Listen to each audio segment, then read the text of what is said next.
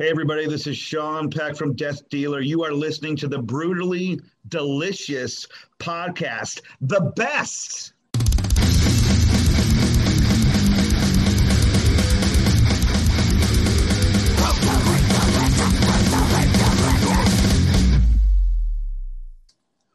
How are you, man? Everything sucks. Really? No, I'm just kidding. It's summer. Things are starting to open up. It can't be that bad. no, it's good, man. Every day you're alive is is good. The way the way I'm looking at it these days. When you get older, man, you're just like, hey, man, I got another day. I got out of bed and I can move. Yep, I'm with you. Where are you located? San Diego, Oh, okay. Way out there. otherwise known as Paradise. Yeah, I've been there a few times. I like it. Cool, I'm in- cool, man. I'm in Richmond, Virginia, so the opposite side of the world from you. Nice, Virginia. Yeah. It's not too bad. It's a little hot today in the it's about 102 right now, but Fuck. yeah, you guys don't get that there, right? You're in like the 80s all year round. We're just like you walk out, it's sunny and 75, and you're like, oh, another perfect day. Oh, well. That's great.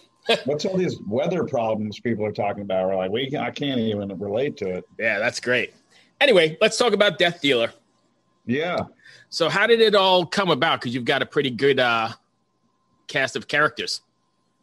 It was um, Stu Marshall, the guitar player from Australia. Um, basically, we be, kind of became friends. I did a song for him on his. He was doing it, these albums called Empires of Eden, and he had all these different singers, like a, an impressive array of you know guest vocalists from Mhm. Udo to Ralf Scheepers to everybody.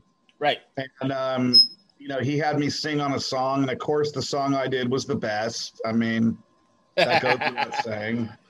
And um, we kind of, you know, we kind of hit it off, you know, Skype talking across the globe, and um, you know, they was like, "Hey, man, do another song," and then, um, yeah, cool. And then, you know, I was always reluctant about being in in more than one band because with Cage, I had everything that I um, I could want. You know, it's Right. like I don't really need any side bands. I got everything I need. And uh, I don't know if you know this, but the Cage drummer is now the KK's Priest drummer. I don't know if you knew that. I didn't know that, but it's funny. I just talked to uh, Tim Ripper the other day about Okay. KK's Priest. Yeah. Did he did he tell did he mention anything about the new Three Tremors album? He mentioned something about it, but not much else. Yeah, it's done. It's it's killer. I, we can't wait to get that one out. Um, anyways, so um, you know, one night I, I think we had a couple drinks and we were skyping and like, dude, we he, he called me up. He's like, we got to make a band called Death Dealer just from the name. Right. And I go, I go, dude, that name's got to be taken. He's like, no, man, it's just there's only this one old band from Canada back in wherever, and they're inactive. And I'm like, yeah, that's definitely a a kick-ass name. And I went, and I looked it up on the trademark registry, and it was available. I'm like, fuck.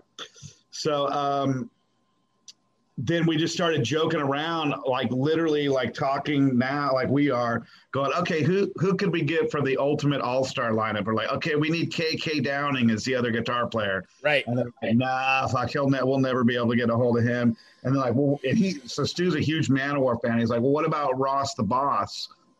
And I'm not really a Manowar fan at all. So, and I was friends with Ross on Facebook and we had messaged back and forth some stuff. And, I, you know, Cage was dragged into that Manowar world pretty deeply. That Manowar, you know, Joey DeMaio was blowing smoke up our ass for like three years. You know, we were signed into the label. We were going to be the next big thing.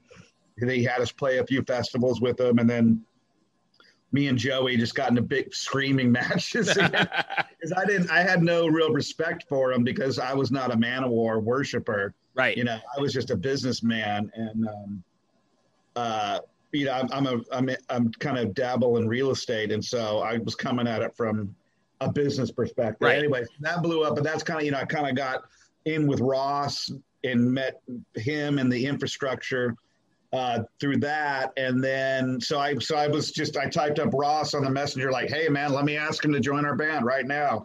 Boom, and he and actually he was like the third guy. First we called Rhino, uh, the the ex Manowar drummer. He's like, yeah man, I'll do it. That sounds cool, man. And then so I'm like, okay, well we got it. We're just joking. We had like not even really thinking about doing a band. So we're like, oh, we got a drummer. then I'm like, who's a bass player that like anyone would give a shit about, you know? And we're going through these names, and and he had just hung out with Mike Davis, who's you know the old bass player from Halford and Lizzie Borden. Oh yeah, okay. Um, and so we're like, call, so I hit up Mike. He's like, yeah, dude, I'll do it. I'm like, shit, we got a bass player and a drummer. Then we hit up Ross. And I go, hey, Rhino's in the band. He's like, oh, Rhino, I'm in. And then we're just like, it literally within like 45 minutes of just typing people, like we have this internet band together. We're like, we're like, oh, fuck, dude, I guess we got to write some songs now.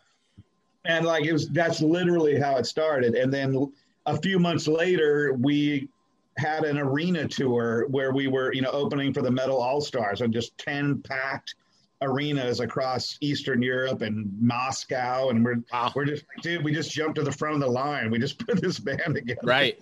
And, uh, and it was really fun. It was just weird that this, the chemistry was, was, uh, fantastic. And the songs were fun. And we put that first War Master album together and Ross loved playing. And I, by playing with him, learned the appreciation for Ross and what like the magic that is Ross the boss. At first, I'm like, eh, he's just some guitar player, you know. And then when you play with him, you're like, dude, that guy pulls like like melodies out of his ass. They're just incredible. Yeah. So um, that's kind of how it came about. And now we're like literally about to finish the fifth album. You know, we've been doing nothing but writing during the uh, the COVID time. But I don't want to jump too far ahead. No, that's, that's, fine. But so how are you guys writing? Is it all internet? It's got to be all internet based, right? Because you're not in the same, even in the same continent.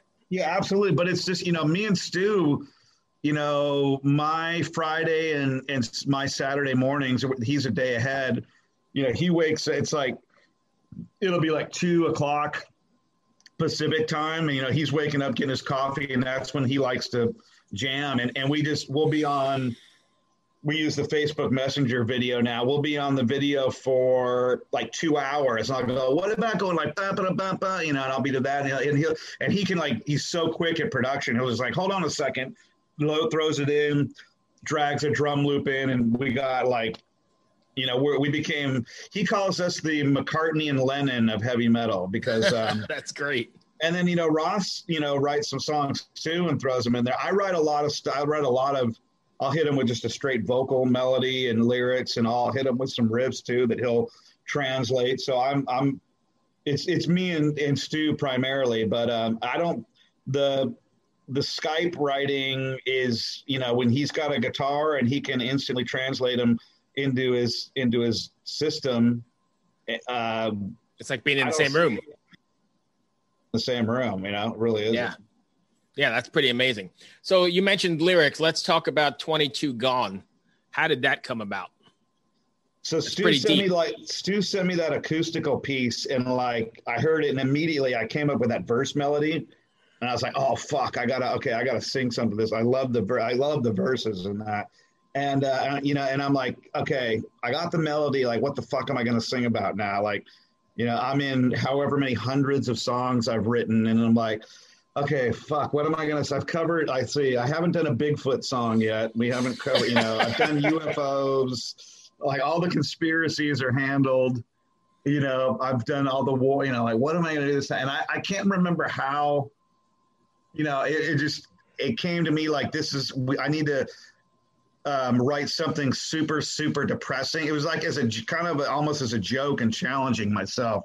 Right. I'm like, I want to write like the most bummer out, bummed out song that I can write. Ross calls it the most depressing song in heavy metal history. He is like firmly like you know we nail. it. That's his favorite song on the album, and um, I you know somehow thought of the soldier suicide thing and started you know doing some research and like 22. I was like, 22 American soldiers a day commit suicide. I'm like, that can't be right. right.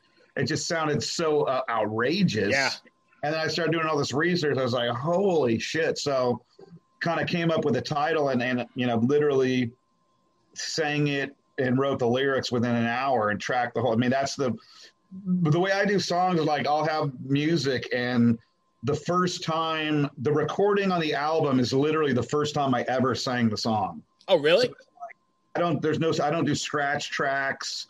Um, it's not one take or anything, but it's like I write the lyrics and sing it as I go along, and like I just lay the final vocal in. And that that's with like everything I've done for the last few years. Which is, wow. it. I started thinking about how crazy it was. Like, dude, all the final the records are the first time I ever sang this thing. So wow, that's kind of I don't know if other people do that, but that's that's kind of how um, we've been doing it. And um, yeah, it came out, you know, super freaking powerful and uh, you know, I don't write a lot of, uh, you know, I got enough problems where I don't want to get too in touch with my emotions during heavy metal. It's supposed to right. be a nice escape and, um, you know, uplifting and shit. I don't write a bunch of downer songs, but when I do, man, I freaking, uh, when I do, when I write a love song or I write some depression, man, I freaking I hand I, I strike gold with that shit.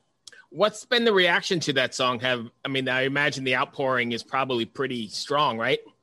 Well, you know, we do we have a different business model than everybody else. We we're like kings of the physical medium. Spotify doesn't get the streaming service, they don't get shit. I don't put my albums out for right. free the day that it's released. Like, oh, just push a fucking button and everything's free. You know, and, and all these you know, management and publicists like, you have to put everything on Spotify, the distributor. And I'm like, I don't give a fuck what anybody says. No, you know, right. our supporters know that the physical product is the best looking product in the business. We have the best looking art, highest. I mean, the, the booklets are packed full of shit, right. highest quality, all kinds of collector shit, and people have been supporting us. So we only put out the songs that are um, released on music videos to Spotify, and and the other streaming platforms. And you know, you're just like, hey man, if you want to hear the songs, you got to support the band and and buy the stuff. But we, you know, as we're we're in a little bit of a delay because of the production and supply chain shit to releasing the next stuff. So we're like, all right, you know, this song is all the people that all the the press and the fans that already heard that song. All the reviews, if you reviewed on review the reviews on Conquered Lands, they all talk about the ballad Right. The 22 guy. And that never happens. Like how um, most reviews are like, yeah, they got a ballad that's okay. And they slide right by it on the I mean, almost everyone said, fuck, this song's killer. And then the fans loved it. So we're like, okay, we got to kind of, you know, maybe we should let this one out to the public. We didn't put it on streaming. We just put it out on YouTube. Right. And um, we kind of just let it organically kind of do its thing. We didn't do a huge, big press push on it. And um, so people are just like, fuck. I mean, we gotten all kinds of, yeah, veterans, so. especially, you know, hitting us up like, man, this fucking really hit home. And so it's cool. Uh, it's, uh, it's, I, I love the track. I love how my voice sounds all mellow like that. I got to do, I got to do some more singing like that. you touched on it, and I think it's 100% true. I love your model because I'm old school. I think just yeah. kind of like yourself. And I looked forward to the, you know, the Tuesdays go by the record, come home and look at the artwork read where it came from, who produced it, yeah. who they thanked, and even like the art of sequencing. That's something that's totally gone now too, right? Because everybody just does one song. Oh yeah, you know that's a big. You know we I have all we can talk later about all the stuff I've got coming out, but um, yeah, we you know the big getting the track listing like how they flow into each other. I mean that's a major component and there's you know a million combinations of this rubik's cube and like what if we took this one Yep. You know, we're doing that with the fourth death dealer right now. Like we had it all laid out, and then we started. I'm starting to second guess it. Like, fuck, maybe we should just blast their face with like five speed metal tracks in a row, coming right out of the gate. But people like my son, or kids like my son, they don't get that at all because they want that one song for 99 cents and move on. Yeah, well, I mean, we're you know, we're uh, we're our sales are good and our fans are you know they're in for the album experience they there's a lot to sit back on your bed and like look at all kinds of shit and that redneck it ain't you, you're not just looking at the album cover you're looking at a ton of material i come from a comic book background too so i'm i'm down with that whole immersion and some of the products that we have coming up are really innovative as far as the, the part, packaging and product part of it. Um, and so that's just going to make that physical experience linked with the music experience that much more engaging. That's, that's what I'm all about. I don't give a fuck about Spotify. I don't give a fuck how many followers we have or, you know, they're like, oh, well, they'll discover you on Spotify and then they'll buy it. I'm like, why wouldn't they can push a button and listen to it? are they going to go buy the CD? They can listen to it whenever they want, you know. I, I, they can't listen to it, I mean, I get people like, "How come you're not on Spotify?" Like, hey, man, here's the link. It's only ten bucks, and you can actually own it. Right, and listen to it all day long without commercials. Yeah, yeah, yeah. I don't know. The whole music business has changed. I'm not sure where the model is going, but I applaud you for for doing the uh David versus Goliath, dude. Yeah, but even still, I mean, it outside of sales and everything, I think that's the right way to go because it is a whole art form, or at least to me. And maybe I'm a dinosaur hanging on to something no, man, that's not really there. To, I was talking, I've been talking to like press and you know manufacturing plants. You know, CD sales are fucking up. LP sales are up. CD player sales are up. Cassettes. Cassettes are up. Now they have three inch vinyls. Have you heard about the three no. inch vinyls? They have these mini record players that play three tiny little discs that are records that only have three minutes of music on each side. That's like going crazy. So it's like a 45 ish or like a single? Yeah, but it only can hold three minutes on one side. they open up a but like Iron Maiden and Anthrax just came out with a bunch of them. They all sold out. You got to check it out. It's fucking cool as shit. And it's a tiny little like GI Joe record player, man. It's hilarious. That's interesting. Yeah, I didn't even think that. Yeah, I mean, I think maybe you're right, but I still think the we're fighting an uphill battle, but it doesn't matter. At the end of the day, I still want to listen to my pop my needle on my record and listen to the way it was, you know, you envisioned it right from the beginning. Yeah, but um, you know, it may be an uphill battle, but I you know, these are these bands that just like throw it all they work all this time and put all this money and effort into it and then they just we got to get followers on Spotify. It's it's a fucking joke. Yeah. What do you guys have planned for? Are you guys planning any live stuff or is it still too early? we have a festival next March that we're doing with Death Dealer. Um, uh, and then we're, you know, we're just waiting to see. We're definitely want to tour. We because when we the last tour we did, we had the second album out, but we didn't really play much off Hallowed Ground, the second album.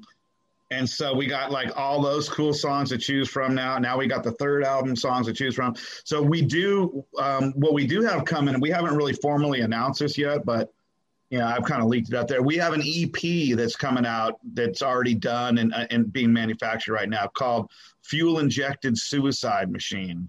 Wow. And it's kind of a Mad Max vibe and it, it's super cool. Um, the management just said, "Hey, man, we let's do an EP. EPs are kind of cool right now, which we didn't know when we started doing it. So we took some songs. Like after we finished the third album, like me and Stu just kept writing like crazy, like every day. And so the fourth, the Conquered Lands album is a third Death Dealer album. We already finished the fourth Death Dealer album. It's totally done. Oh wow! The fifth Death Dealer album is almost done, and we all and we have an EP. So we have fucking a lot Death of content, far as the eye can see, and it's all just ripping. I mean, Stu and I have been writing a lot of insane like thrash songs. You know, so you know, Ross is just like, we send these tracks to Ross. He's like, holy fuck, like, what the fuck's getting into you guys? like, I know it sounds like Exodus, but fuck it, man. And so it's cool. So the fourth that, you know, I'm really excited about the EP because the packaging again is fantastic. Um, we are, we have a thing that we're starting to do now. It's kind of comes from the comic book um, industry that um, hasn't really trickled into the record industry, but we're doing variant um, covers now. Like there, we have variant artwork, uh, different, completely different artwork um, editions of the products coming out right now. So it's like one in, you know, there'll be like one in ten or one in six vinyls. You know, the very there there'll be a variant available. So for the and collectors, so I, they could get six different yeah. versions of it.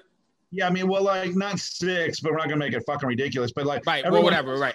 Got a yellow vinyl and a gold vinyl and a blue fucking. You know, instead of doing the color of the disc, we're gonna actually create some brand new variant artwork, and that's like big in the comic book industry. The comic book industry, they do like thirty fucking variants. It's insane. really?